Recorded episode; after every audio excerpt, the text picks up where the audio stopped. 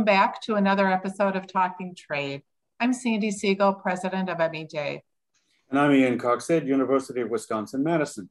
And today we're very fortunate to have one of our very own alumni with us, uh, Adam Sitkoff, uh, currently the director, in fact, for the last 20 years, director of the American Chamber of Commerce in Hanoi, Vietnam. Uh, Adam was a poli sci graduate from UW in 19, I'm going to say 1992. Is that about right? Yes, and, better uh, than 1892.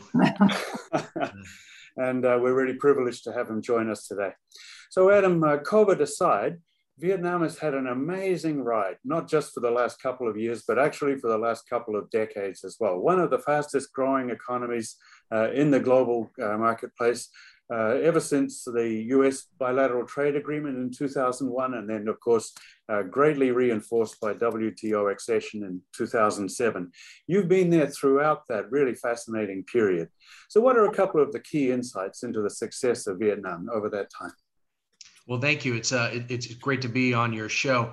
Um, as, as, as the listeners know, um, Vietnam, you know, went through many decades of these wars and kind of came out of that experience with a tattered economy and and central planning and not much going on. And so, if we look back 25 years ago, uh, bilateral trade between the U.S. and Vietnam was only about $450 million a year. And now it's over $90 billion a year. And so you just look at the tre- uh, fantastic growth that's uh, taken place during that time. And so we're really looking at a country um, that has almost 100 million people in about the same space as New Mexico is.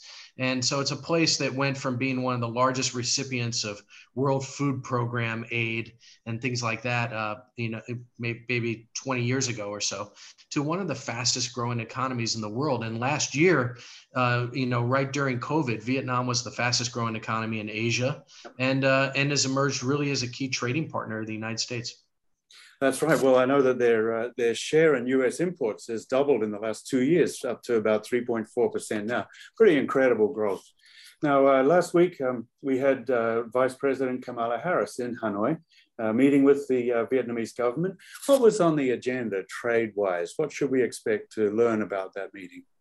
Well, I would say importantly for the people of Wisconsin, for example, there were a lot of agricultural market access issues discussed, and the U.S. has been uh, telling Vietnam for a while, let more of our uh, products, agricultural goods, into Vietnam.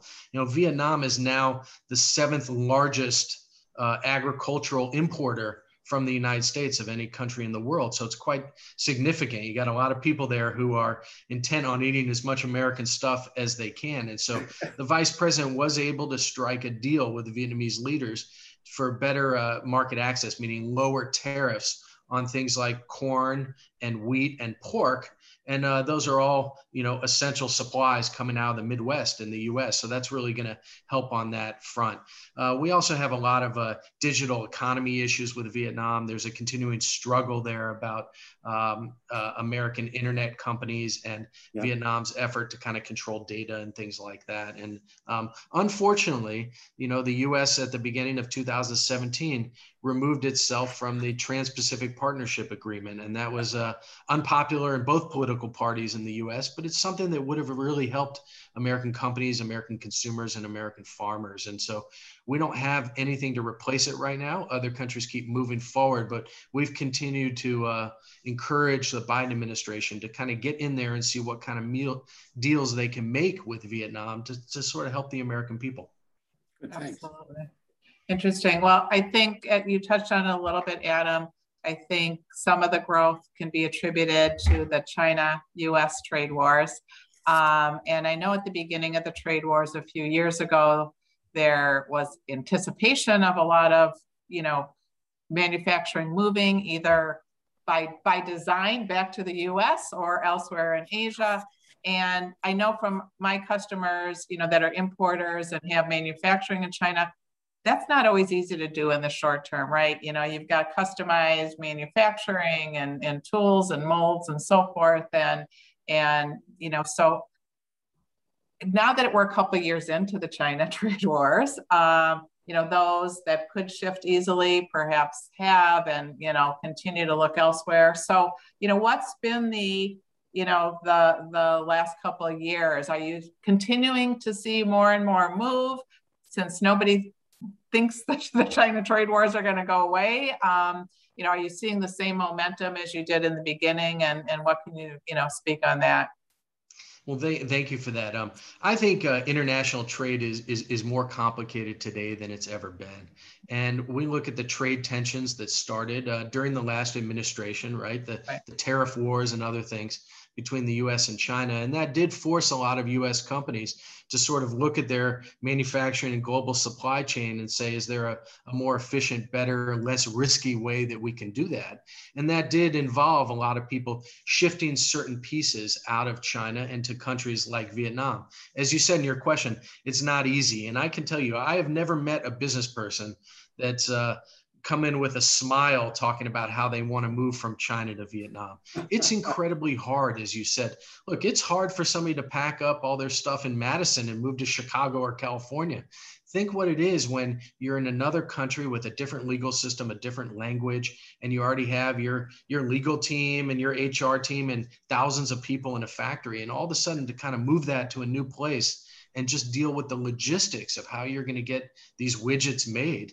Um, it's a daunting task for people, but um, that's been necessitated by uh, by the uh, the trade tensions. And I think COVID also ha- has done that.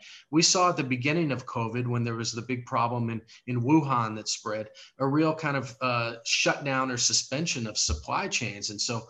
Um, that even continues today in many ways. Um, I'd say most listeners are familiar with what's going on with computer chips and how that affects uh, the car industry, for example, and other products. And uh, then we see it in other things. You know, if you try to order a refrigerator right now, they're going to say, yeah, that's great. You can get it in May.